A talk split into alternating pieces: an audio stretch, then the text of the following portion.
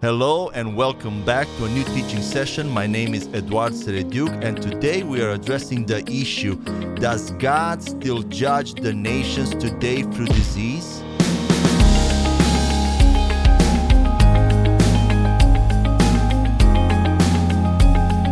Is COVID 19 the judgment of God for the world? Does God still judge the nations in the New Testament by plagues, viruses, or diseases? This is a question that lingers in the minds of many Christians and pastors during perilous times. Is God judging the nations because they, w- they went too far in their sins when they legalized abortion, homosexuality, and same sex marriages? Does God send these diseases to make people look up to heaven and come back to Him?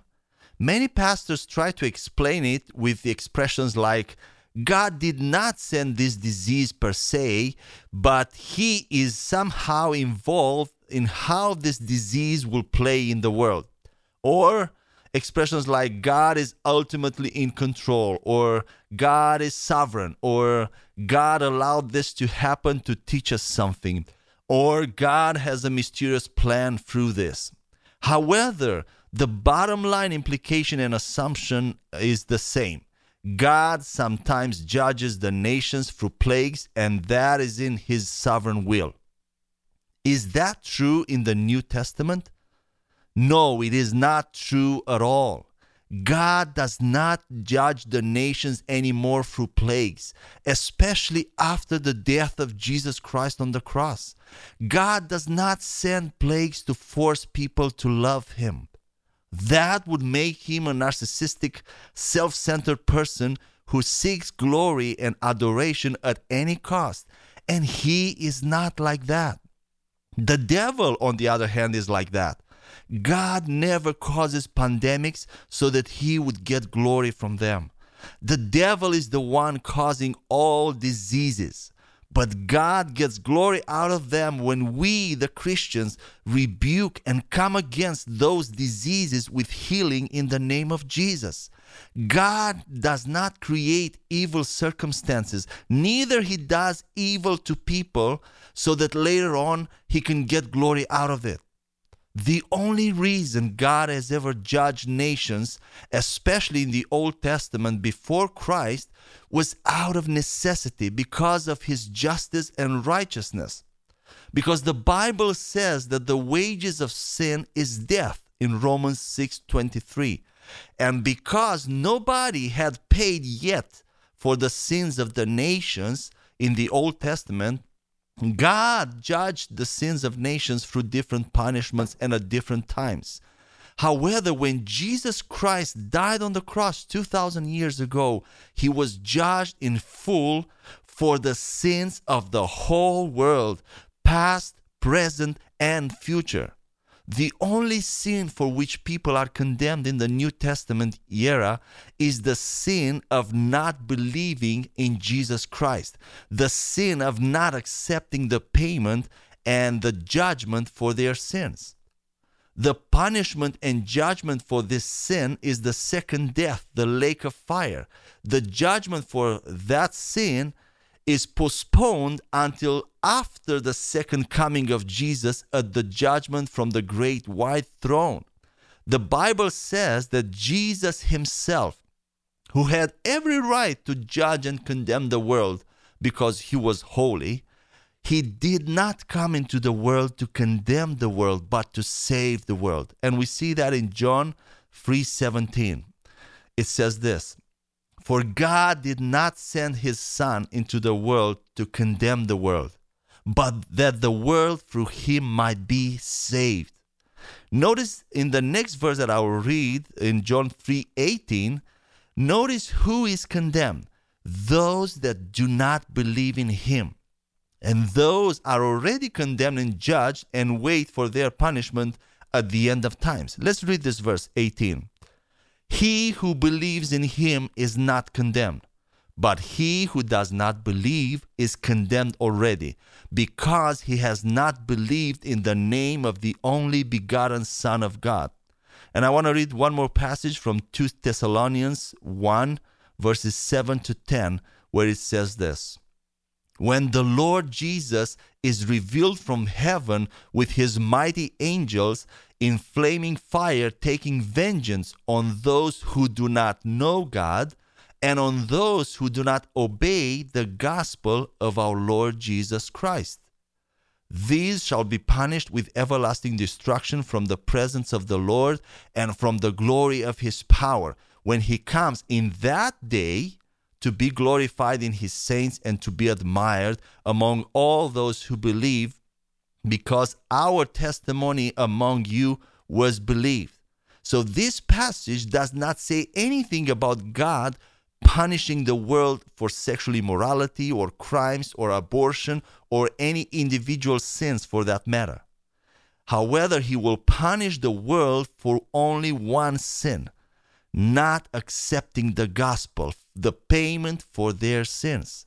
So now that God judged all present sins of the world, including legalized abortions, same sex marriages, eh, he, he judge all those sins in the death of Jesus Christ, he does not judge anymore the world for their sins through plagues and diseases. That would mean double judgment. Let's take a look at a few more Bible passages regarding God's judgment, which I believe will put to rest once and for all the fact that God does not judge the nations for their sins from time to time through pandemics or calamities of all kinds in the New Testament era until the second coming of Jesus. And let's read from Luke chapter 13, verses 1 to 5, where it says this There were present at that season some who told him about the Galileans whose blood Pilate had mingled with their sacrifices. And Jesus answered and said to them, do you suppose that these Galileans were worse sinners than all other Galileans because they suffered such things? I tell you, no. But unless you repent, you will all likewise perish. Or those 18 on whom the tower in Siloam fell and killed them, do you think that they were worse sinners than all other men who dwelled in Jerusalem? I tell you, no. But unless you repent, you will all likewise perish. Notice in this passage that we read that when Jesus received from these people those tragic reports, in this case, a massacre and a building that has crumbled over some people, Jesus immediately perceives their thoughts and assumptions from their hearts concerning the reason why those things happened and immediately counteracts them. And they, we see that these people, like most people today, including Christians and uh, not Christians, thought of the following God allowed those people to be killed by Pilate because of their many sins. In the case of the collapse of the Tower of Siloam, the same way God allowed that tragic thing to happen because of the multitude of their sins. Doesn't this sound familiar? When the World Trade Center towers were destroyed on September 11, 2001, didn't the world think that God was judging or punishing America for America for its sins? How does Jesus respond to both these cases? Do you have the impression that those people were more sinful than you and that God didn't support them anymore? Definitely not. If you do not repent, you see, now is the time of repentance. If you do not repent, you will all perish the same way. But when? at the great final judgment, not now. John 5, verse 22 says this For the Father judges no one, but has committed all judgment to the Son. This is a powerful verse. I think this passage is very clear. God the Father does not judge anyone, neither now nor in the future. All judgment was given to his Son, Jesus Christ. But let's see now how the Son judges and when. Let's read John uh, chapter 12, verses 47 to 48.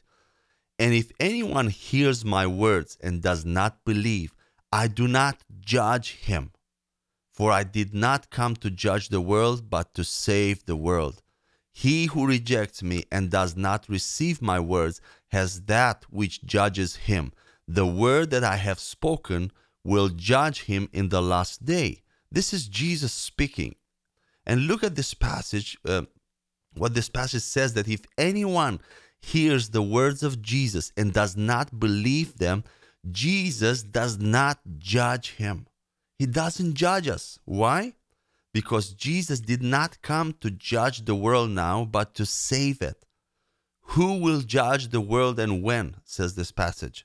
The word of Jesus will judge the world on the last day, on the final judgment, which is not yet here. Let's move forward and read another passage from Romans 2, verse 5, where it says this But in accordance with your hardness and your impenitent heart, you are treasuring up for yourself wrath in the day of wrath and revelation of the righteous judgment of God. Who is Paul addressing to in this passage that we just read?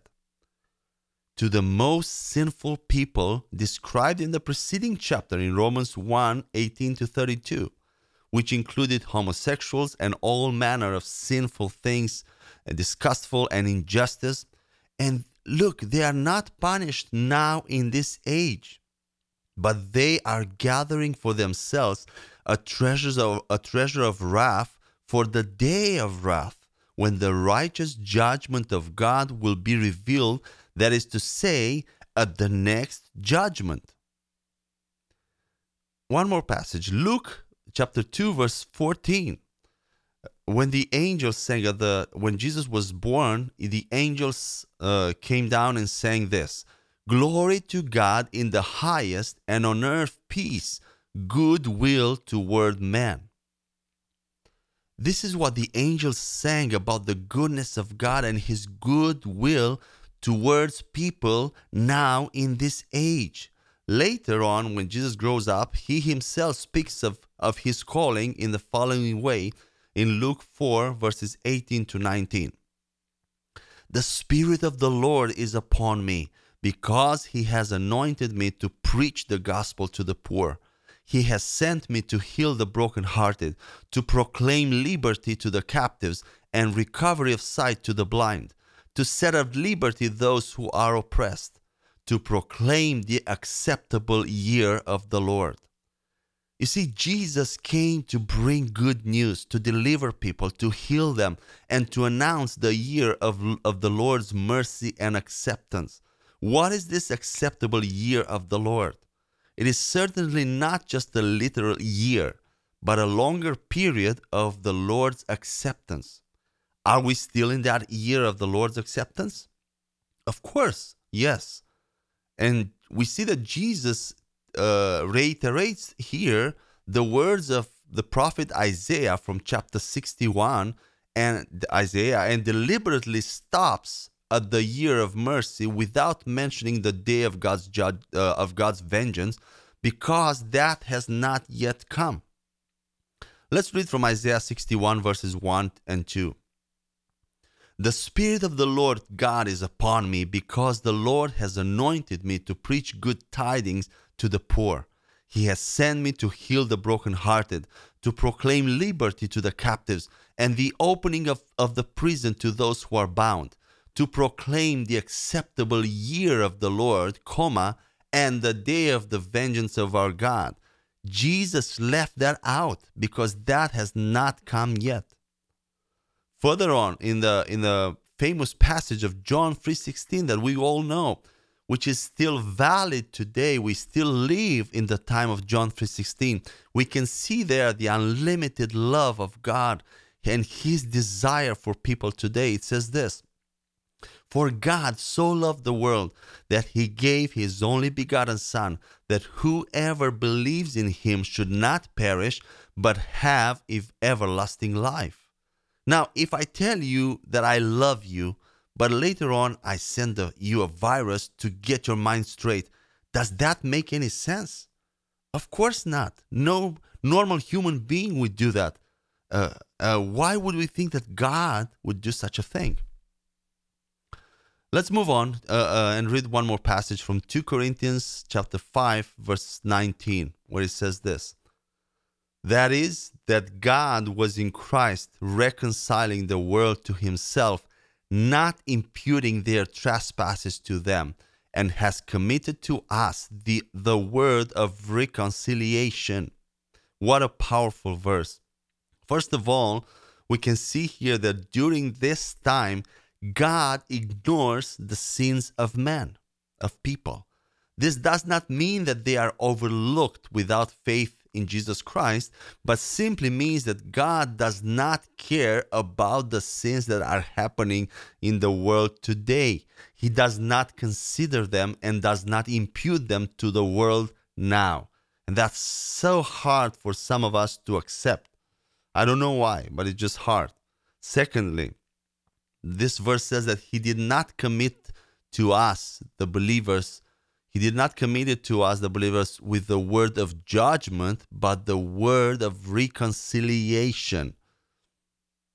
And Matthew 28, verses 19 to 20, when Jesus sends the disciples, he, he tells them that. Uh, he tells them this Go therefore and make disciples of all the nations, baptizing them in the name of the Father and of the Son and of the Holy Spirit, teaching them to observe all things that I have commanded you. And lo, I am with you always, even to the end of the age. Amen. You see, this mandate to preach the gospel and to make disciples of all nation, nations is still in effect until the end of age. God does not hate the lost. Once you and I were lost too. So, what age are we in right now? The age of anger or that of the preaching of the gospel? Many people say that this virus, COVID 19, will wake people up. Maybe. But there are many things that wake people up. That, but that does not mean that God has sent them or that He will use them to awaken someone. For instance, God did not send the prodigal son to live with the pigs but living with the pigs woke him up. God did not do that to him, but he did it to himself, the prodigal son. So many things that are happening in the world have the potential to wake you up and make you think. But that does not mean that God has, so, uh, has sent those things. Also, threat and fear are not the one that bring people to repentance, but the goodness of God is. And we see that in Romans 2, verse 4, where it says this Or do you despise the riches of his goodness, forbearance, and long suffering, not knowing that the goodness of God leads you to repentance? When, you see what age we live in? In the age of the riches of his goodness, forbearance, and long suffering. The age of goodness, of the goodness of God. When Jesus sent the disciples into the world to preach the gospel, why does he not say, why didn't he say that he would send some viruses with them to scare people off and make them repent? If we take a look, if we go back and take a look also in the Garden of Eden, we can see that God did not allow nor permitted Adam to eat from the tree of knowledge of good and evil, as some theologians uh, think but he allowed them and gave them permission to eat from all the other trees in the garden, including the tree of life. God does not permit evil, does not uh, per, uh, allow evil to happen. He's not, he does not agree with it. And First John 3 8 says this He who sins is of the devil, for the devil has sinned from the beginning. For this purpose the Son of God was manifested, that he might destroy the works of the devil. We can notice four things in this passage. One, that there is a devil. And so many people uh, the, forget about this. There is a devil. Second, this devil, the devil, has some works. Three, the, his works are worthy of destruction. And fourth, Jesus came to destroy those works. Now, if it is God who sent this the virus, then what else comes from the devil? Or is the devil gone in vacation on the beach or something like that? John 10:10 10, 10 says this, "The thief does not come except to steal and to kill and to destroy. I have come that they may have life and that they uh, may have it more abundantly." What is this virus doing? It is stealing our economy, killing people, destroying lives, businesses, and families. These are not from God. We, the Church of Christ, have the authority to stand against this virus. But if we, we were polluted with wrong teaching, this theology paralyzes the church and puts us in a position of passivity and redefines faith into faith. Whatever will be, will be. God is in control. He will, he will solve it out somehow. God is not in control. We are in control. He put us here. He gave us authority over this earth. He gave believers authority to reign over this earth from the spiritual realm, to reign in life. And viruses are part of the fallen nature of the world. God is not the author of plagues in the New Testament. The devil is always the one sending all plagues, diseases, and sicknesses. Any pandemic, virus, or bareness is a work of darkness. And I want to say this again, and we should stop blaming God for these things that happen in the world because God is not the source of this. Any pandemic, virus, or bareness is a work of darkness the Son of Man was manifested in the world to destroy the works of darkness. We see that in 1 John 3, verse 8. Moreover, he gave Christians the same mandate to heal the sick, raise the dead, and cast out devils. That is written in Matthew 10 8 and Luke 10 19. Christians are supposed to come against any pandemic and destroy it in the name of Jesus.